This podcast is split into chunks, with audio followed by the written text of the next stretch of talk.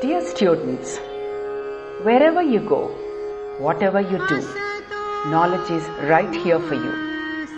AP State Council of Higher Education created podcasts for easy and quick access to innovative learning. They aim to reinforce fundamental concepts. These engrossing podcasts will enable independent learning and enrich your knowledge and skills. Come, listen, learn, and lead the world. Hello everyone. This is Dr. Relia Bhandari of PR Government College, Autonomous, Kakinada, Andhra Pradesh.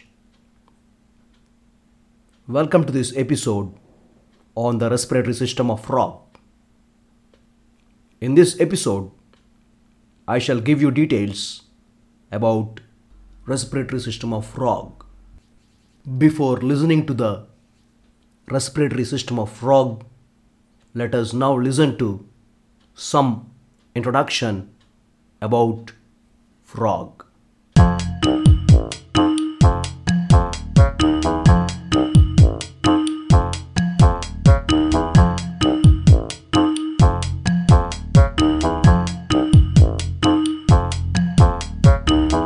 Frog belongs to phylum Chordata, subphylum Vertebrata, superclass Tetrapoda,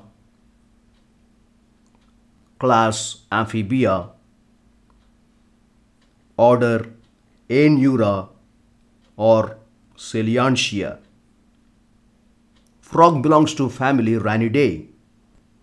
The name Amphibia is derived from two Greek words, amphi and bios.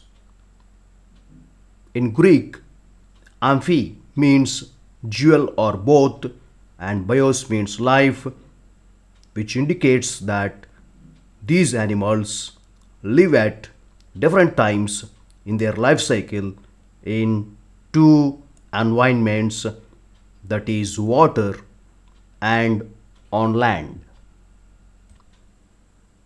The details about the frog we are going to listen now is of Rana Tigrina, commonly called common Indian bullfrog. Frogs in general are found in or near water and in very damp places on land. The common Indian bullfrog, Rana tigrina, lives in or near permanent freshwater lakes, ponds, and streams. It is in the water most of the time. It lives near water mainly for two reasons. Number one, to keep skin moist, to carry on cutaneous respiration, and number two, to immediately jump or slip into water to escape from enemies. Frogs are non-poisonous, harmless, and normally silent animals. The presence of a frog is difficult to detect unless it is disturbed. It is very agile and an excellent jumper.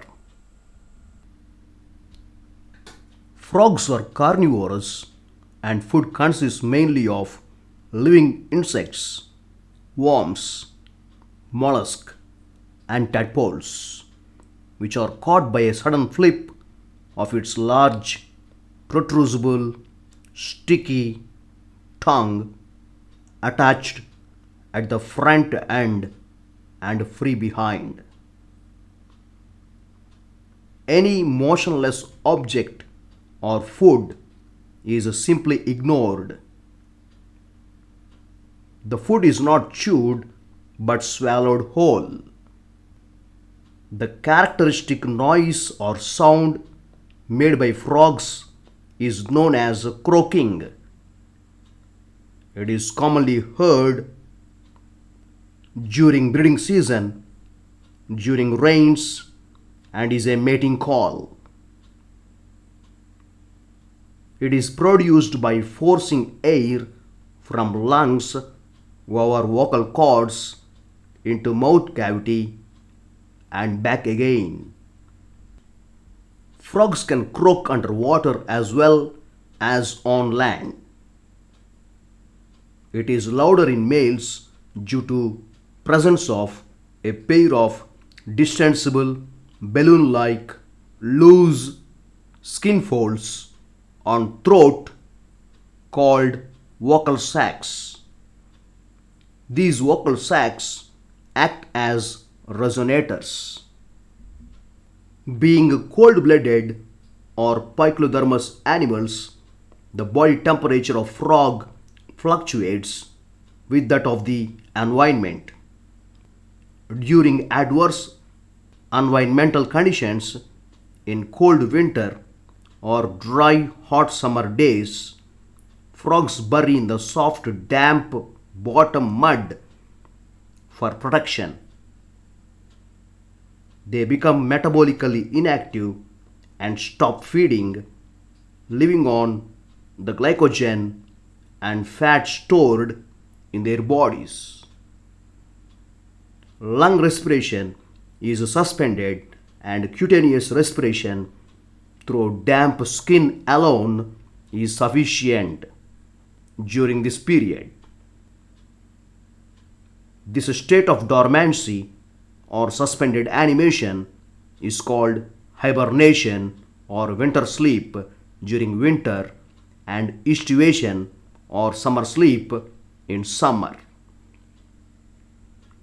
With the end of cold winter or hot summer season, the frogs come out to lead a normal active life once again. Frogs are not easily noticeable by their enemies as they can change the color of their skin to match with that of the surroundings. This type of protective coloration is known as camouflage. Changes in color are possible by dispersion or concentration of special amoeboid pigment cells in their skin. With a short break, we shall now listen to the respiratory system of frog.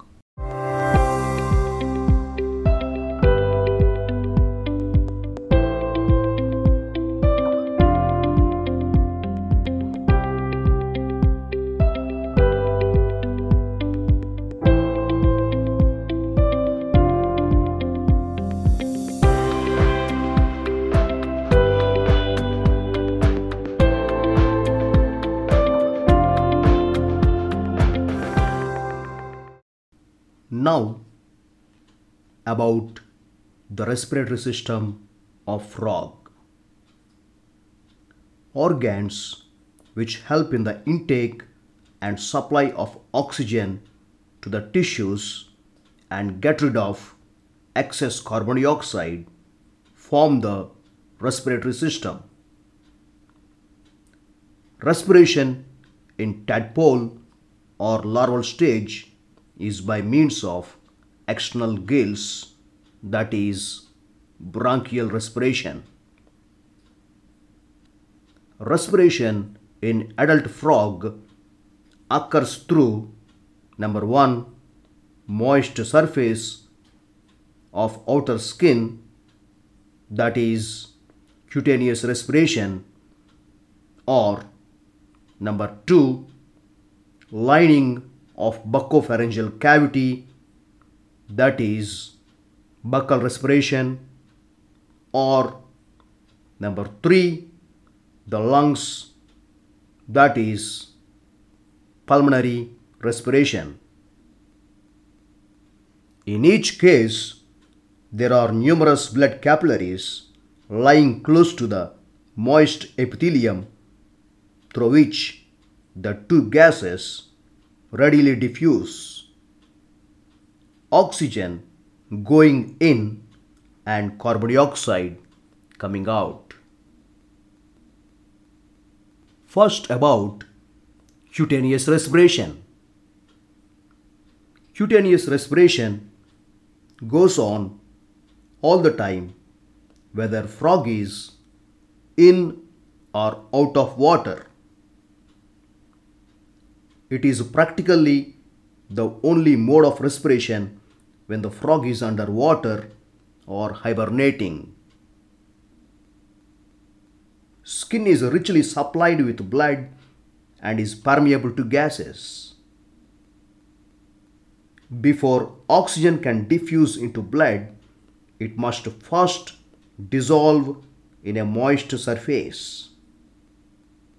That is why frogs always stay near water to keep their skin moist. It is further kept moist by secretion of mucus from its glands and does not become dry out of water. Since the skin remains exposed to air or water, no movements are needed in cutaneous respiration. Now about buccal respiration in frog.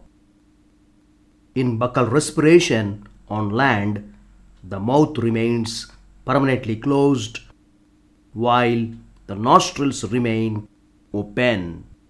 The floor of the buccal cavity is alternately raised and lowered so that air is drawn into and expelled out of the buccal cavity repeatedly through the open nostrils.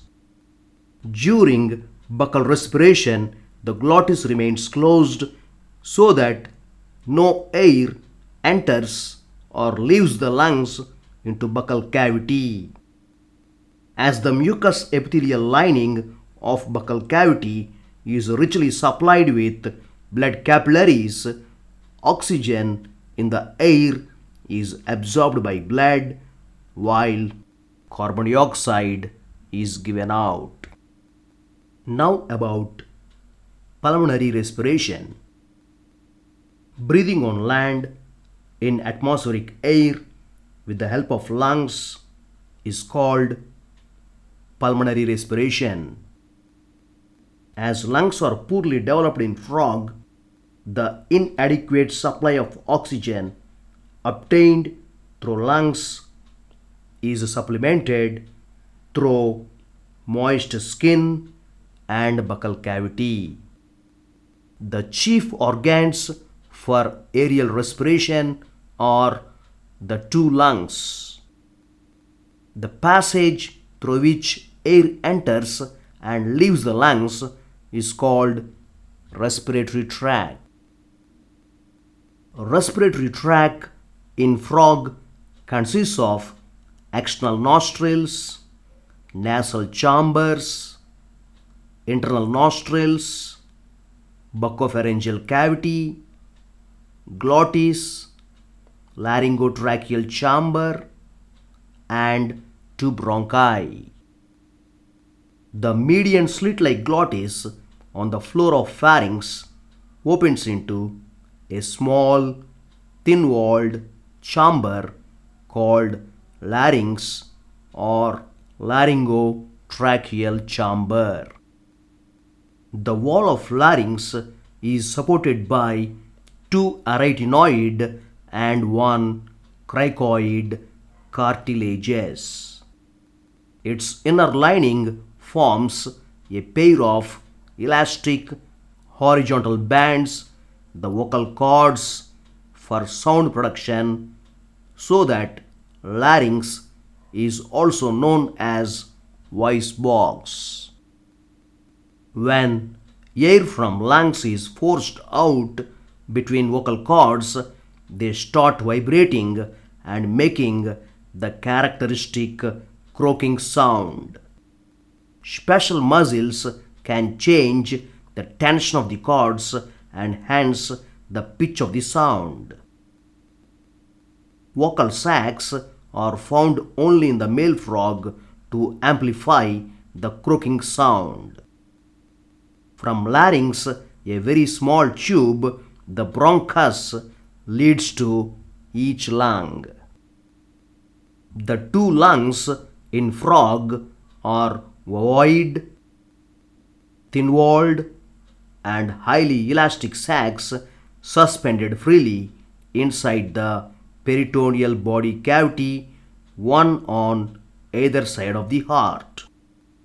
They are covered externally by peritoneum.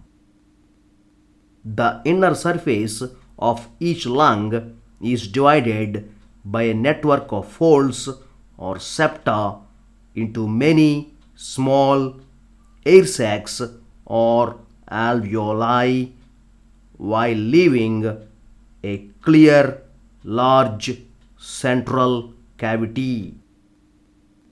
The alveoli are lined with thin epithelium richly supplied with blood capillaries containing deoxygenated blood for gaseous exchange. Oxygen of the inhaled air diffuses into blood while carbon dioxide is released into alveoli. With a short break, we shall now listen to the mechanism of respiration in frog.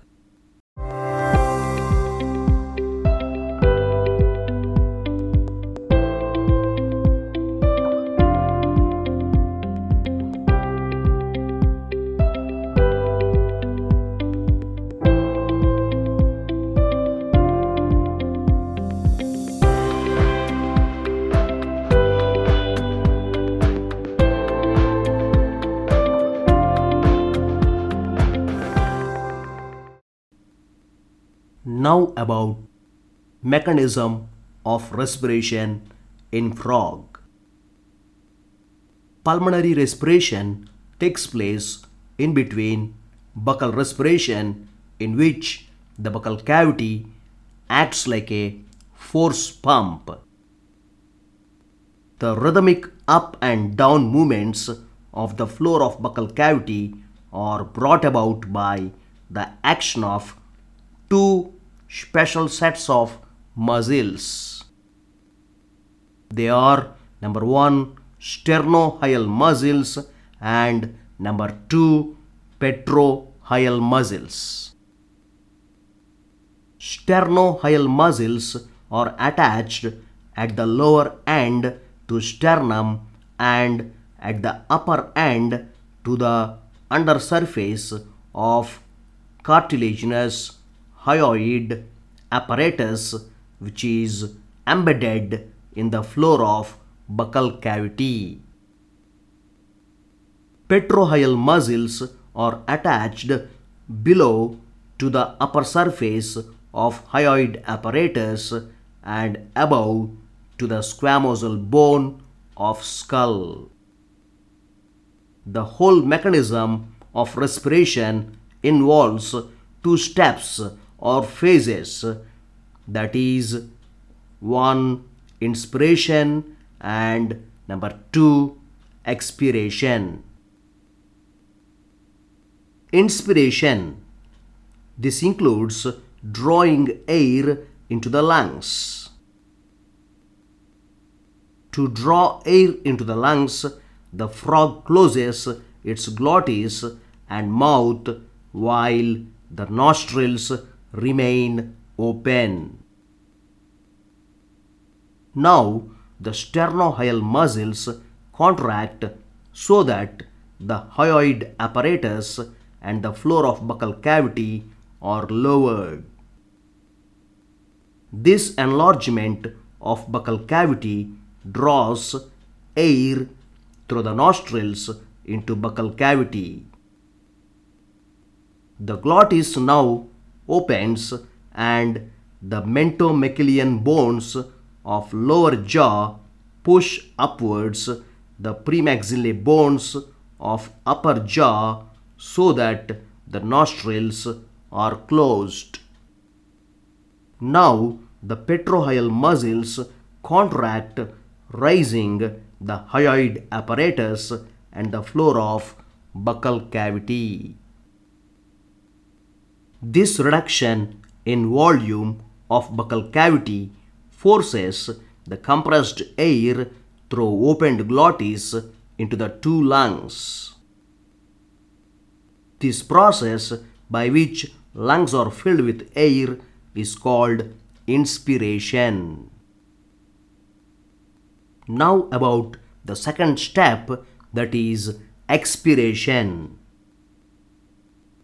When lungs are filled, the glottis closes and air is held in lungs for some time, during which buccal floor is repeatedly raised and lowered to carry on buccal respiration. Soon the glottis is opened and the air in the lungs is driven out into the buccal cavity by lowering its floor and also aided by the elasticity of lungs and contractions of the body muscles. When the buccal floor is raised again, the glottis closes and the air is expelled through the opened nostrils to outside.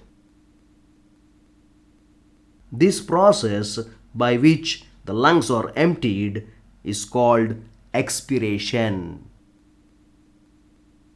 According to recent findings, the nostrils of frog remain open throughout and only mixed air of buccal cavity not rich enough in oxygen moves into and out of lungs several times.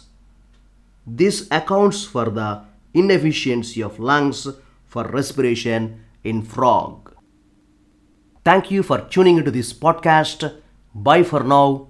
Have a great day.